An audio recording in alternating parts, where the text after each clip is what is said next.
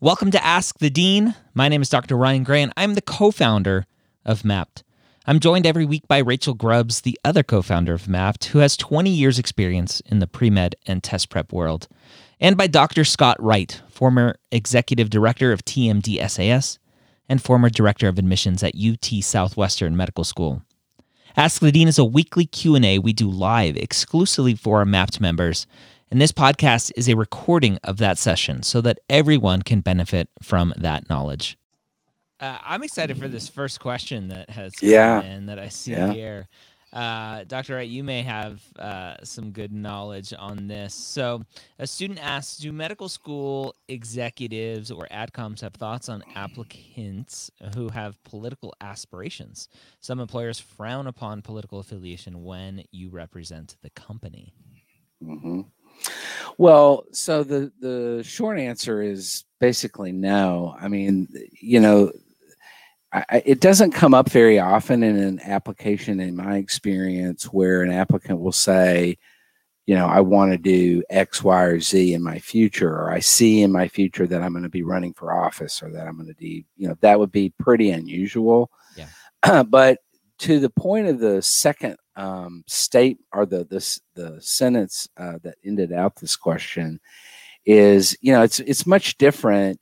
You know i understand why some employers might you know frown as he puts it frown on political affiliation when you represent the company. You keep in mind that when you're a medical student you're not representing anybody. You're not representing that school. You're not representing anything but yourself. You know you're not getting paid or, or whatever and so uh, I, I would say this is unusual and uh, just because you become a medical student doesn't mean you erase every other part of your life.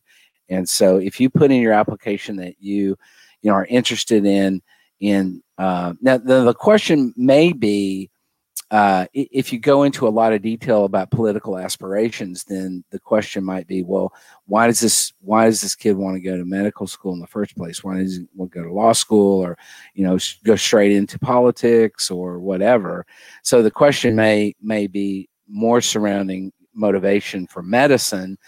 Uh, but even at that i mean there's a lot of avenues for uh, students to take advantage of, of things in as they come uh, opportunities that come along uh, in terms of uh, politics within the context of, of uh, medicine that i don't even think that would necessarily come up you know be be a negative uh, for an admissions committee. So I, so I would say no. I, I don't think that this is a an issue that would would be a big deal for an admissions committee. Let's let's try try to make it a little bit more specific to right now with kind of the the in the history of the world the largest civil rights movement going on right now hopefully still going on um, uh, there was at least one school that had an issue with Black Lives Matter uh, protests at the school. Sent an Right. email. Lots of lots of upheaval around that right when when students are looking at schools and they have uh, they, they want to be an ally they want to be an advocate how can they potentially steer clear of schools that may not be okay with their advocacy Yeah, that's that's another good question, and I think that's I- would say that's going to be difficult to ascertain. Uh, I mean, you'd have to depend on their website, information on their website. You'd have to depend on contacts that you have at the school, such as current students or or former students, uh, alumni, uh, to give you an indication uh, of that. Um, you know, I so I, I think that'd be pretty difficult to figure out Mhm. uh, about what you know how a school might react to a particular you know thing now i don't know the details about the particular school that you're mentioning but um, you know i, I have seen um, schools where there was you know a movement afoot that um, really um, galvanized the students in a particular direction or everything and, and the school is always you know you have to understand the school's always going to look out for the school and uh, is is really going to pursue you know if, if something is disrupting the curriculum uh, is disrupting the, the the avenue that the students have in terms of the course of their studies then the school's going to be concerned about concerned about that is going to reach out. The student affairs people are going to be all on top of that and and reminding students that you know their a number one focus has to be uh, medical school and, and what they're doing there. Doesn't mean they erase the the the ideas or that they don't participate in things because a lot of schools have had you know um, rallies or, or whatever where you know the students were in support of a particular uh, social cause uh, or something like that. But when it gets beyond that, when it gets disruptive to to the institution, so that that's where it becomes a problem. But but I, I again, I think it'd be kind of hard to figure that out, barring any kind of insider knowledge. Yeah. Yeah, you know what I was wondering about that is so we've talked a lot about it's bad to show up to interviews without questions right. and i was thinking about asking about social causes or diversity or allyship missions yeah. in the interview and the reason i want to kind of pose it to you is it puts an onus on an right. interviewer who may not be able to speak right. for yep. the yeah. school like what example i'm thinking of is ohio state med is doing really well with their work on um, acknowledging unconscious bias, right? And they're not even trying to eradicate bias, they're just trying to make it go from unconscious to conscious, right? right? Like that's the interim goal for them. So I know there are people at Ohio State Med that can speak at that program eloquently, but I don't know that every interviewer could. Correct. Uh, correct. And so I'm just wondering, you know, I mean, a situation like that, that's sort of an easy example because there's enough on the Ohio State website. You can just go check it out. But right. But yeah, right. I, I was thinking of it, you know, if you're trying to dig into that stuff, if the interview's not the right place to ask, then then do you think web research is better? Well, I think I, I don't think it's a problem to ever reach out to the dean of admissions or director of admissions and ask a question about that kind of stuff. Okay. Um, yeah, I agree that not all interviewers are going to be well versed in things like that. I mean, you know, when you consider that at most institutions, their cadre of interviewers mm-hmm. might be mm-hmm. in the hundreds and yep. so you know it's difficult to you know train everybody on every last detail of everything that's going on at the school or whatever and so um, so i think that, that that sometimes the interview i don't i'm not opposed to a student asking that in an interview but I think you have to sort of be realistic about what you what response you might get, and you know that the interviewer may say, "Well, I don't really know anything about that," which shouldn't necessarily be interpreted as negative or positive. They just, you know, they're just not, yeah, they just don't really really know about that. But I, I definitely think that if a student feels strongly about a particular issue or, or social cause or whatever, reaching out to the institution, uh, even on interview day, you know, the, the student might have an opportunity to ask current students about what they're doing, uh, yeah. uh, about ask the admissions dean what, you know, what things are going on at the school that uh, are in line with, you know, that particular student's um, cause or, or, you know, concerns or, or whatever. So, um, yeah, yeah lots yeah. of unofficial chances you know yeah absolutely med students and yeah that's smart. and even yeah. even in the virtual environment a lot of the school a lot of medical schools are having virtual um, sort of get-togethers uh, so it's not just one-on-one they'll, they're, they're doing virtual happy hours or things like that that really give you an opportunity to ask questions mm-hmm. Uh, I will just say as a footnote, this is purely personal, that as a voter, I like the idea of some people in my legislature who have science and medical knowledge. Absolutely. Um, yeah. So, I mean, obviously, that's not the only expertise we want in our legislatures, yeah. right. but I would love to see, you know, if we're thinking about our legislatures as a symphony, right? Yes. Yeah. Uh, and maybe medical knowledge is the oboes. I played oboe. We're like the Marines, the few, the proud. I'm not an oboe. Fine. Uh, cool, like want to be a bass drum, right? Yeah, really. The trumpet or you know. trumpet. Tr- trumpet has lost its uh, cool uh, Okay, we'll withdraw any specific instrument and just say I like the idea of a symphony. I want I want diversity of all kinds in my legislature, which in my mind includes expertise. Correct. Um, yeah. Correct. So yeah, I mean, correct. Again, I'm not I'm not a med school admissions committee person, but if you're thinking I want to be a doctor and you know that's true, and you're also thinking maybe you have political aspirations on top of that, yeah, I yeah. think that's possible, and I think absolutely, absolutely, I agree completely. Okay, let's see. So this question actually came in um, before we went live, so I wanted to type it up so we could put it here. So that looks like it's me, but it's not me asking. Any advice Uh, for non-traditional low GPA students when it comes to making a list of schools to apply to? Should we use the MSAR? The MSAR, for those who don't know, the medical school admissions requirements is the service that the AAMC kindly sells to students that aggregates all of the school information in one place. All, all of the MD school information Correct. In one place. Uh, what students use it for the most is to look at uh, average uh, MCAT and GPA, the median GPA. MCAT, median GPA, Mhm, and mhm. make a school list based on that. Yeah. Which I I tell students don't do it that way.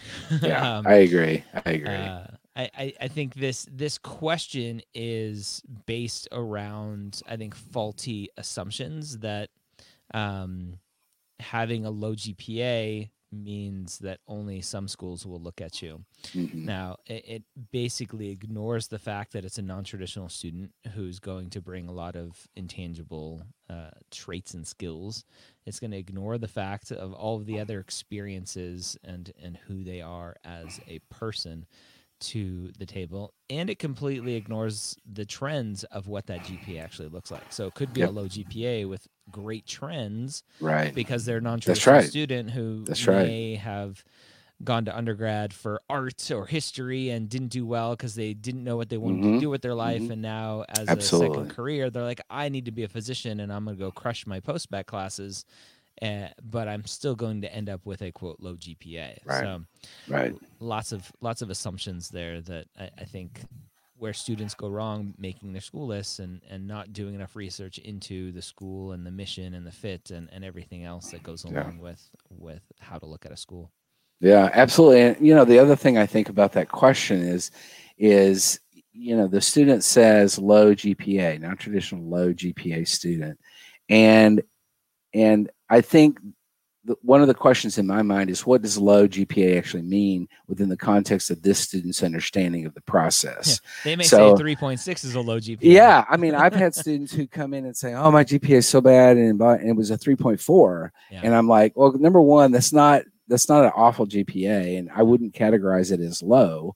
Uh, it's not, you know, it's maybe below the mean for most schools, but I w- certainly wouldn't say it's low. Now, if it's two point three, then yeah, that's a that's a low GPA, and uh, and there's going to need to be some stuff going on for that student uh, post-bac wise to really um, prop up some some things. Uh, but so I and I totally agree with you, Ryan. I, I think that there's a lot of uh, a lot of work that students need to do that are not that is non-number oriented. Uh, that really can help them focus themselves on schools where they seem to be a, a, a good fit.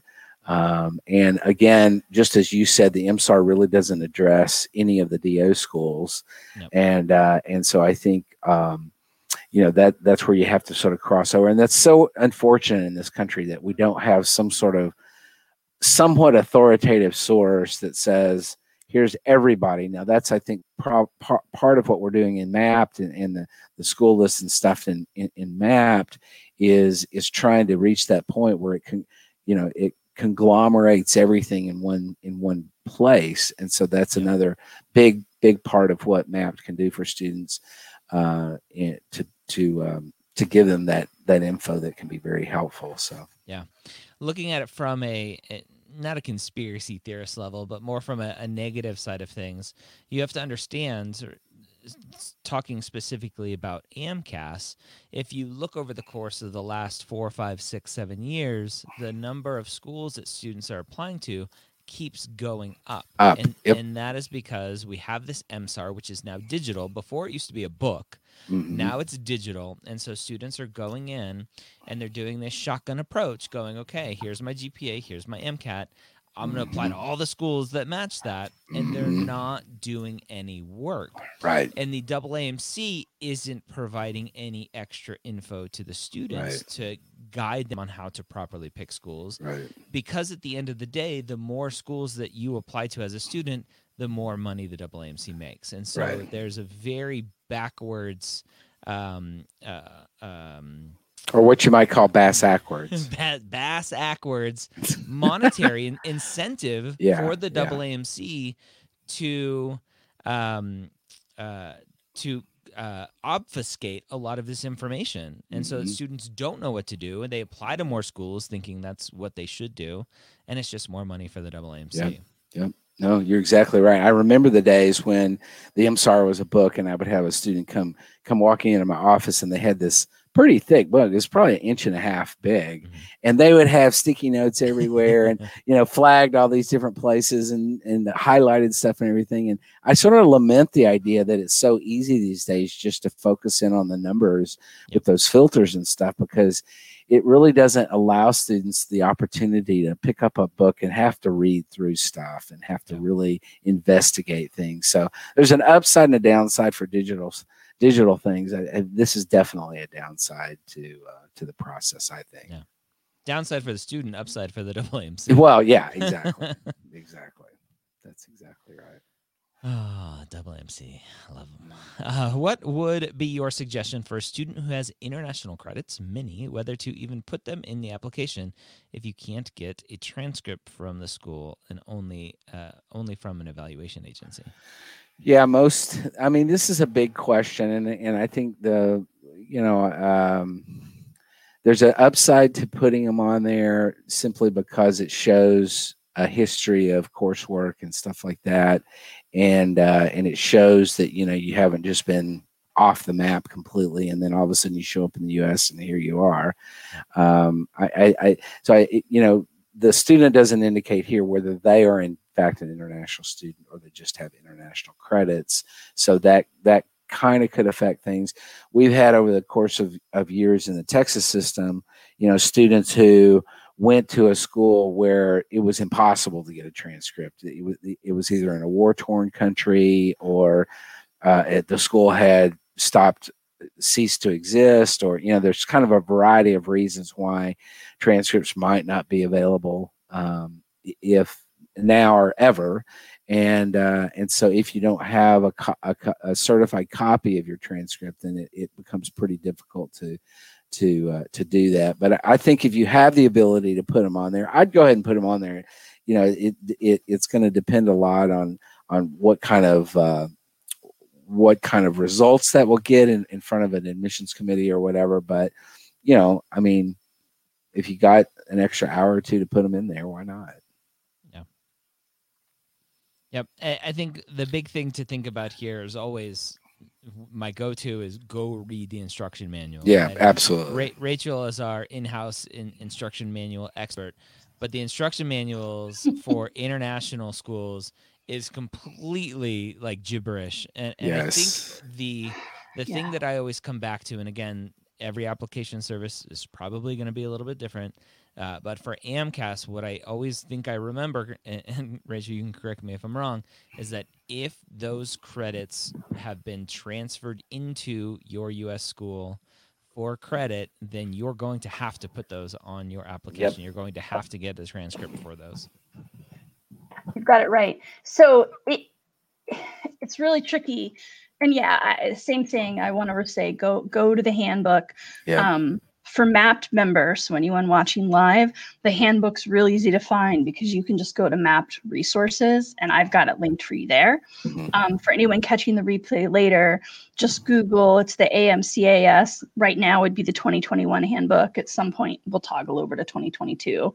Um, and go just go read all the detail about international. Yeah. Um, what I remember is that it's required if your credits have transferred to the US, and it's also required even if they haven't transferred, if the work you did was technically at an international med school. yeah Um, so there are some cases with international undergrad where if you can't get the transcript, you're not required to submit those courses. But again, it's very, very nuanced. Um, I've I've been helping several different students with these questions for the last few months, and in many cases, no matter how much we sort of poured over it and read it and tried to use our best critical thinking skills, where we landed is you need to go call the WMC. yeah Um, and maybe also AACOMAS and maybe also TMDS, yes, depending on where Right. you're applying. yeah Um, so yeah, this is a complicated one. I'm sorry. Yeah. Yeah. no you're right Sorry. Cool. Let's see. Next one. Oh, this is nice. Hey guys, hope you're doing well considering all that is going on in the world. What are you talking about? I don't know. Yeah, I, I I'm know. looking more closely at my school list. I'm applying both DO and MD, and I'm unsure of how many DO versus MD I should put on my list. Hmm. Scott, what are your thoughts with this? Well, I you know I number one I give you credit uh, for investigating both uh, DO and MD schools, um, and I don't think you know. I, so my my feeling about the number of schools that you should be pl- applying to. Number one, it's an issue of finances, uh, money. You know, it, it costs money to apply. Now, again, I'll give a big shout out to to the Texas system who has a flat fee, regardless if you're applying to one or all the schools. It's it's all the same. Doesn't doesn't matter.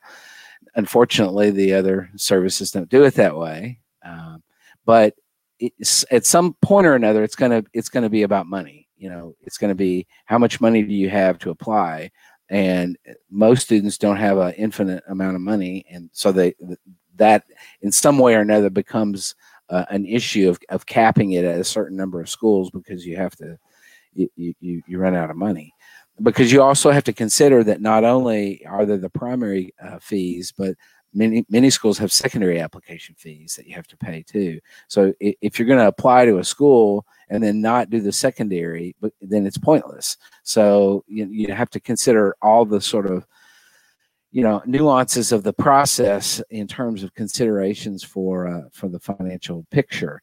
Now, having said that, I think that the the number of schools I think is in my view I think is really more important to to evaluate you know what are you looking for in a school? What what what what appeals to you? What are the what are the big issues for you that you really want to focus in on?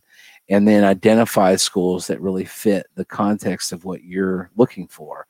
Um, I think that's really important in in a process where um, you know I've heard so many students before they applied to a school they got admission uh, an admission offer to that school and then they're starting to question well do i really want to go there? Well why did you apply there if you're not if you don't want to go there? You know it sort of doesn't make any sense. And, and it goes back to this sort of shotgun approach that you mentioned earlier this this sort of i'm going to apply to I, I had a student one year who applied to 32 schools.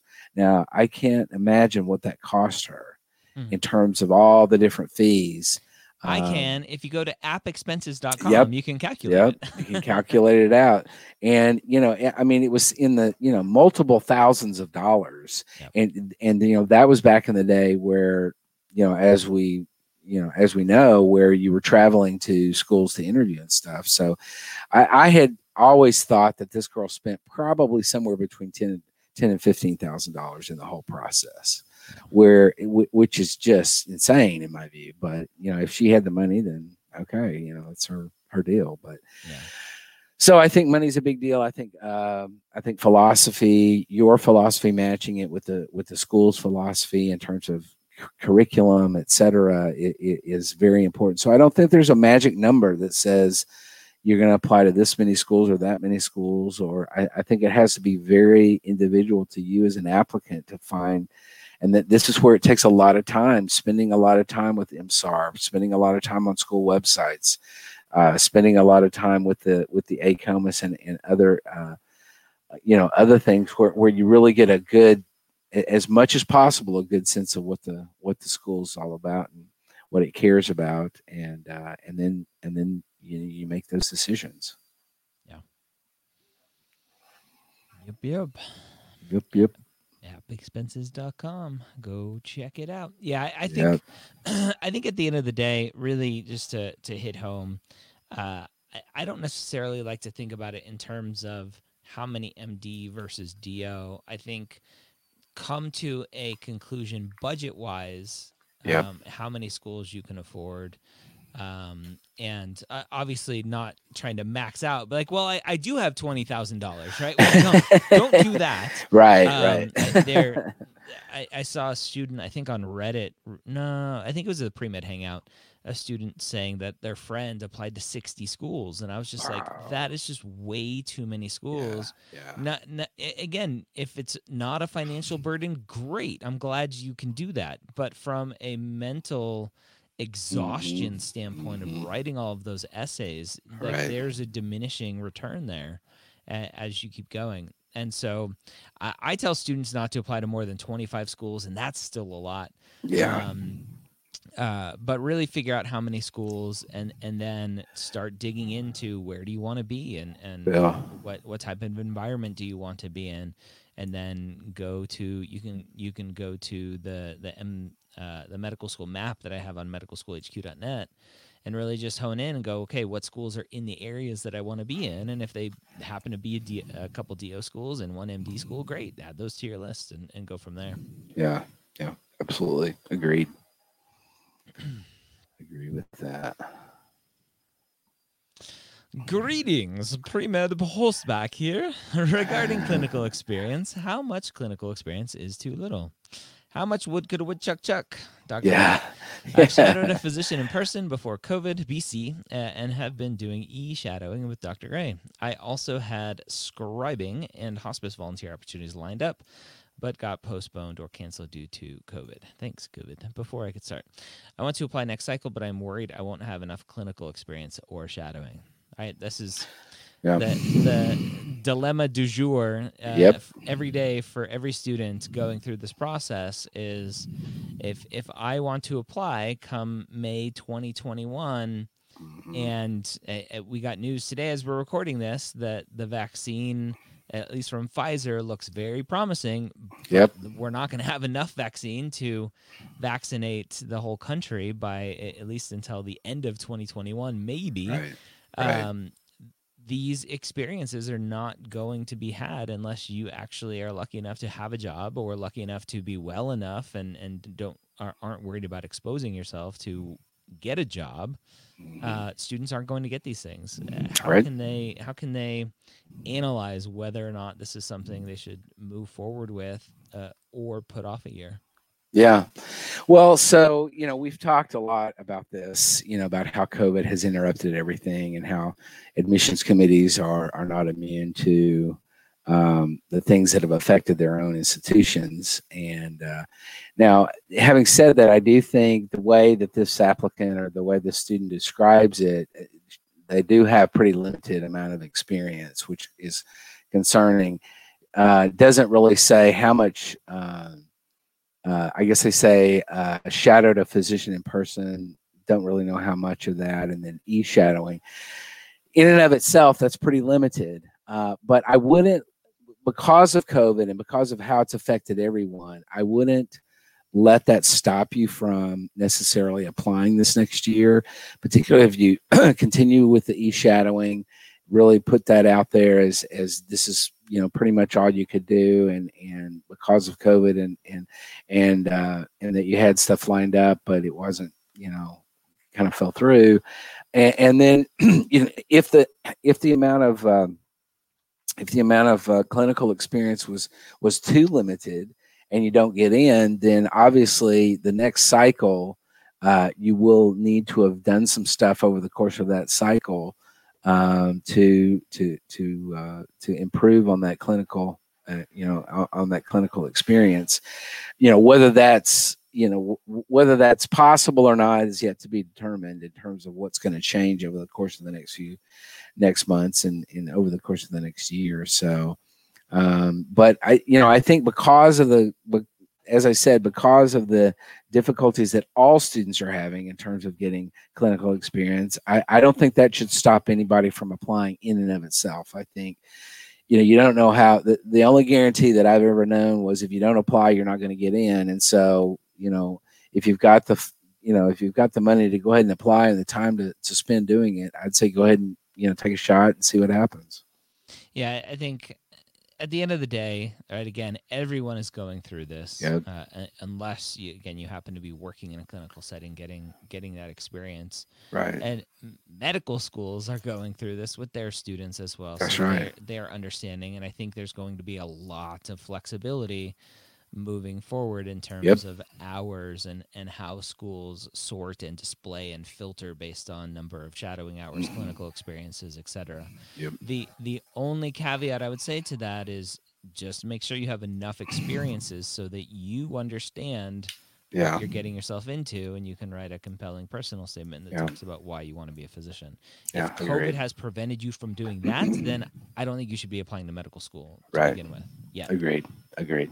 Yeah, I completely agree with that. And you know, just uh, I, I will say, I, I heard from a student recently, within the last week or two, that they had interviewed at a school, and in a open session, a virtual open session, the admissions dean or one of the one of the bigwigs of the of the uh, school ha- was asked, "How has COVID affected?" how you view your own curriculum and the adjustments that you've made has that changed how you may move forward in the future? And the, the response was absolutely it has. Uh, I think schools are recognizing that a lot is possible, that they were probably not willing to go down roads that they have forced been forced to go down now. And uh, and they're gonna they're gonna see that performance has not uh, been affected.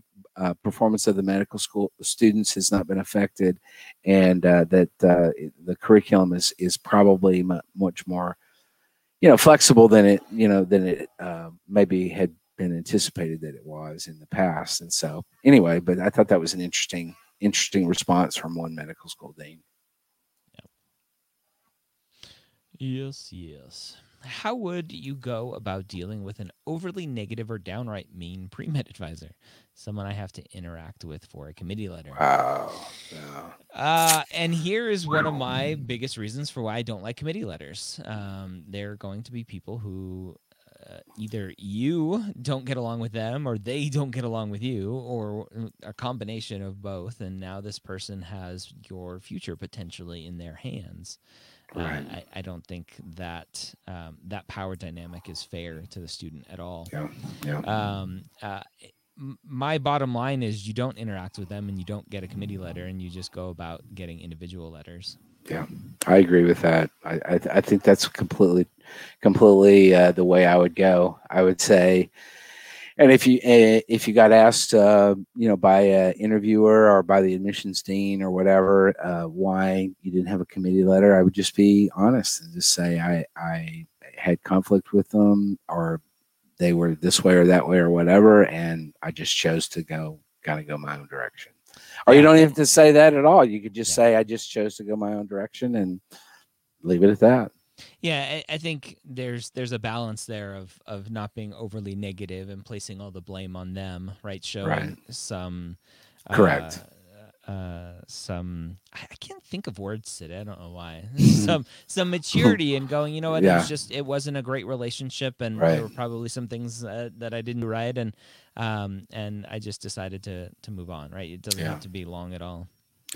No, I agree. And you know, I would say too, having been a pre-med advisor, and I'm sure that students there were students that thought I was an asshole. Every Uh, student and- loves you. yeah. everyone. you know, I, I I I I remember one particular student who um uh I my very first session with that particular student, um, I, I looked at her uh, information and she had very limited uh, clinical activities. I mean, it was almost nothing. Great grades. Uh, I don't recall the G, the the uh, MCAT score, but anyway, she had very limited uh, you know contact with healthcare, uh, if any.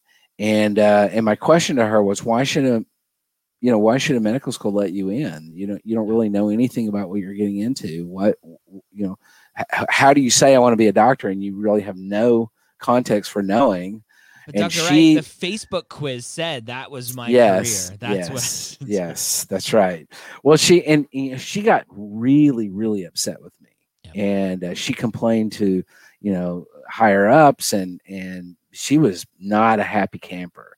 And uh, now, to her credit, later on, uh, she came back uh, and and was like, "Hey, you know, I I get it now. I I really sort of missed the boat, and you were right." And uh, and because I think what she did, sort of begrudgingly, she started getting some experience, Mm. and then she began seeing, "Oh, holy cow! You know, this is a whole new picture to me." And so I gave her a lot of credit, but initially, I think she would have put me in that category of you know, of a uh, downright mean pre med advisor. Yeah. So, anyway, Makes sense. Man, and, and the reason I tell that story is because I think this is a, a, point of reflection for the student too. Mhm. Uh, to say why do why do I feel like this? Why do I feel like that this pre med advisor is overly negative or downright mean? What what is it about our relationship? What has happened? Do I have own, any ownership in this? If not, you know, great. If I do, you know what what has occurred here? And I think I think we always have to take these reflection point times to say what what is my role in this. You know, relationships are two way, and and I think you you you constantly have to examine you know what what um, role i have had as an individual in this relationship and why is it kind of turned out the way it has have i tried to repair you know this relationship or have i reached out or really had a, a gut level you know discussion with the with the pre-med advisor or whatever uh, because i you know I, I i know a lot of pre-med advisors around the country and the ones I know, I, I think you know we we all l- have lamented in the past students who really, you know, they came into the office. We told them something, they heard something completely different, Yep. and uh, and so their perspective was super skewed. And when you get right down to it in a conversation, you're like, "That's not what I said. I said X, Y, and Z," and the student interpreted it as A, B, C, and it you know it's not unusual and i think that often students kind of hear what they want to hear or they hear you know the, they're hearing voices from outside external voices. My friend said this and so now i interpret it this way. So it's not to defend this this particular pre-med advisor i don't know who it is Yeah. uh, but it is to say you know take a role in, in sort of in sort of this relationship and use this as an educational point in your life to say why why is this the way it is? And uh, what can i do to pot- potentially make a difference here Yeah, I love that. I want to kind of chime in and synthesize the two things you guys said because I think what Ryan led with is absolutely right, right? We already know your last resort is you just don't get the committee letter, right? You Right. already have that path ahead of you.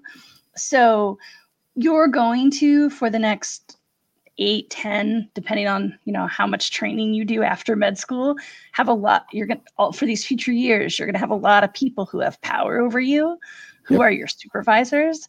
And this is a chance to work on finessing those relationships. Um, and Yeah. maybe you've already tried, right? We don't know the context here. Um, but just for anyone who's feeling similar listening to this question, um, I love to hear, Scott, what you said about not just the self reflection, but, but the attempt to repair. Um, people have bad days. Maybe he or she was just a little curt with you because their kid was sick. Um, you know, maybe you'd asked a question a couple times before and you forgot that you'd asked it, but they were getting exhausted because they were you were making them repeat themselves. Um, maybe it wasn't even you. Maybe they'd answered that question 500 times that day and you just happened to be the 501st. I'm certainly guilty of that. Like sometimes I feel like I answered this before and it's not the same student asking. right Um, and none of those things are excuses, right? I'm just saying sometimes you are correctly perceiving that something is off, but you are incorrectly internalizing it. It is about you when it's not about you. yeah. Um, so, I mean, if you feel up for it, for this person asking or anyone in a similar situation, I think it could be interesting to try to get some FaceTime, you know, whether that's in an office with masks or on Yep. a Zoom call and and see if um, some reparations are be- are possible. yeah Um, one thing I've noticed with my advisors and mentors and supervisors over the years is um, a lot of times people who are under their power forget they're human. So even if it's just, how are you feeling? How's the weather? How are Mhm. your kids? How's your mother? How's COVID going for your family? Like yeah that might put them in a better frame of mind to talk Yeah. to you. Yeah.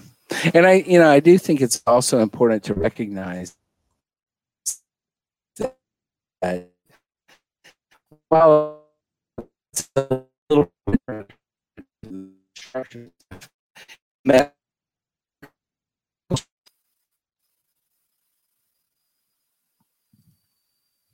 Bonk. am I still on? Now you are. Oh, did I block out there for a second? Yeah, you did. Yeah. Okay. Restart but. I was I was going to say at the end of medical school, you're essentially getting a committee letter from the school in terms of support of your uh, application to residency programs, and so this this type of thing is going to go on for for you know it, it's not going to end with with your pre med stuff. Like I said, it's structured a little bit differently. It's not quite the same thing, but it's you know similar. So if you're student affairs dean at the at the medical school that you're you know graduating from if, if you've got a really contentious uh, relationship with the med school with the uh, student affairs dean you know the same thing could could happen there.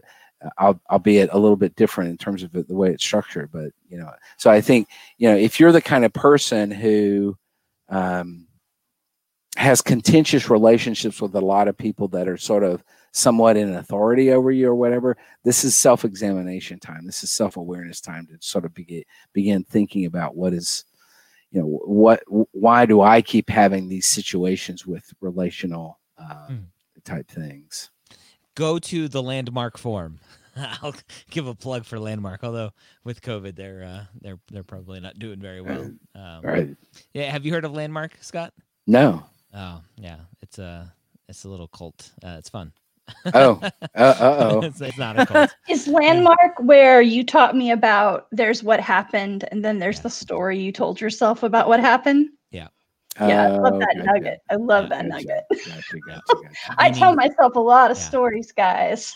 Yeah, right La- landmark. Uh, the the forum is the first thing you go to, and then there's the advanced course, and then there's more. I, I've been to the advanced course and the forum, and uh, the, in the forum you learn that you are a, a meaning making machine. Like everything that happens, you you make meaning about it, and and so as Scott, as you were talking about, like if you have issues with um, like superiors and people of authority, that there's some sort of meaning you're making there, or that that could be from from very significant things from your past that Mhm. the that you just we, we need to work through and, and get Yeah. through. Yeah. Um, and so it's it was super powerful. I, I went uh, at the end of 2019. Um, and uh, I think it's changed my life. Uh, Yeah, I, I'm awesome. a much I'm a much happier person because Good. of it. awesome awesome Our, we all benefit from that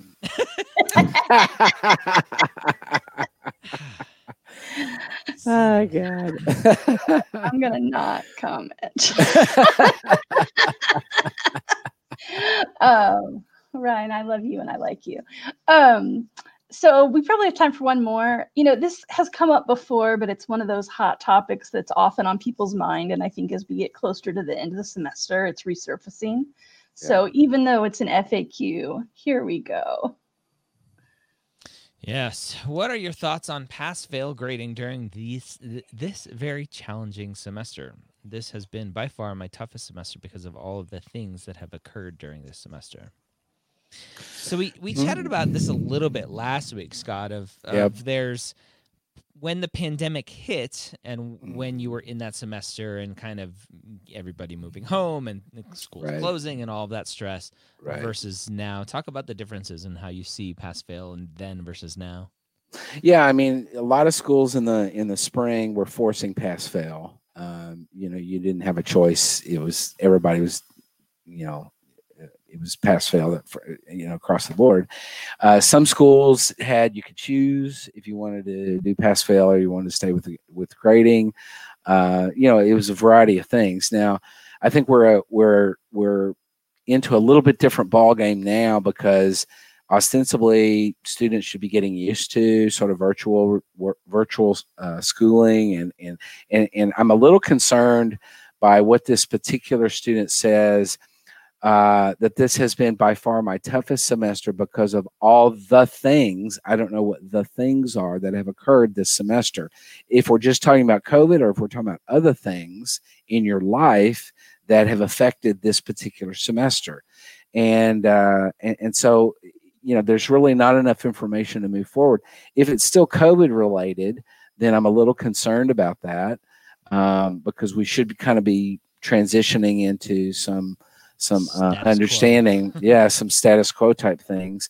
If there are other things happening then that that sort of creates other issues that need to be discussed. What I would recommend is, you know, you need to seek out someone at the institution at your university uh, to discuss this with a, an academic advisor, your pre med advisor, uh, potentially uh, counseling services, or or uh, there are you know kind of a variety of resources available at most institutions where you can get advice on what what you, what you should do and what, what how you should move forward if it's all just COVID, if all you're talking about is COVID, I don't think it's a good idea to pass fail, uh, exclusionary to everything else, because what it's going to look like is it's the toughest semester I've ever had. I punted and I just went pass fail on everything.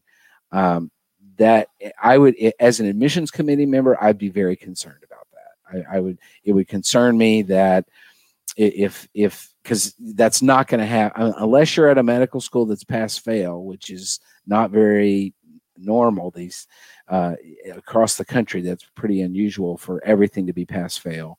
Um, unless you're at an institution that's pass fail, then you can't. You don't have that option.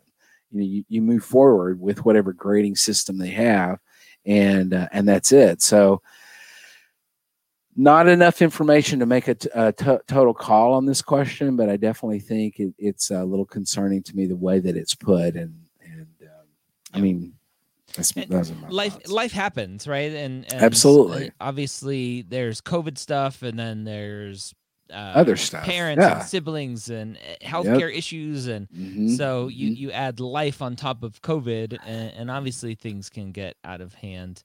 Um, I, I think the the general consensus, at least between the two of us, is if you're doing pass fail now, um, then that is looked at differently than pass yeah. fail in the spring. Yeah, I agree. Now we did get an update, I think, from the student. Um, let me put it up there. Yeah, there you go. Non-trad work full-time, part-time caretaker of my grandmother who has Alzheimer's. She was in the hospital at the beginning of the semester. Right? See, yeah. life. just so yeah, yeah, it's, it's, a lot. Yeah, yeah, and and uh, and I'm a black male dealing with COVID and managing the emotional burden of situational things. I yeah, I totally get it, and and and I think you know that's where I think really reaching out to some people you trust at your institution is really um, uh, really important. Um, you know, that somebody that knows all the details and can really aid you. And um, oh, and he says so it would only be one course. So mm. okay, then that makes a lot of that that that changes things for me.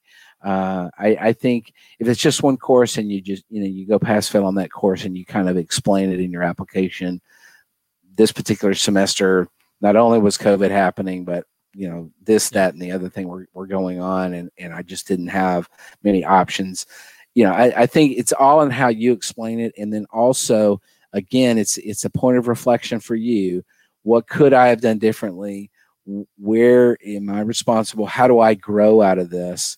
Because that's i think that's one of the focal points of any explanation uh, it's not the what I took pass fail on this particular course. It's the so what. What difference does that make to in in the way I move forward in the future?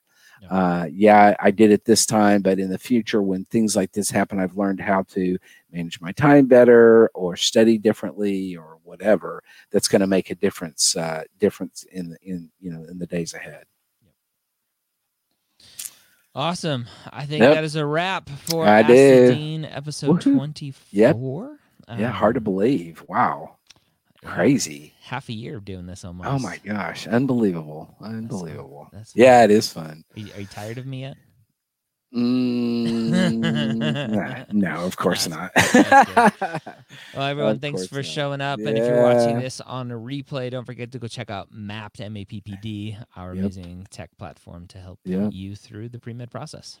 Yeah. Have a good night, Dr. Ryan Gray. You too, as well, Dr. Scott Wright. And Rachel, we love you. This is Dr. Gray again, closing out. I hope you learned something from our session today. If you haven't yet checked out Mappd, I invite you to try it for free for two weeks by going to mappd.com slash podcast. Track and navigate your journey to medical school using the only tool like it for pre-meds. We'll see you next week here on Ask the Dean.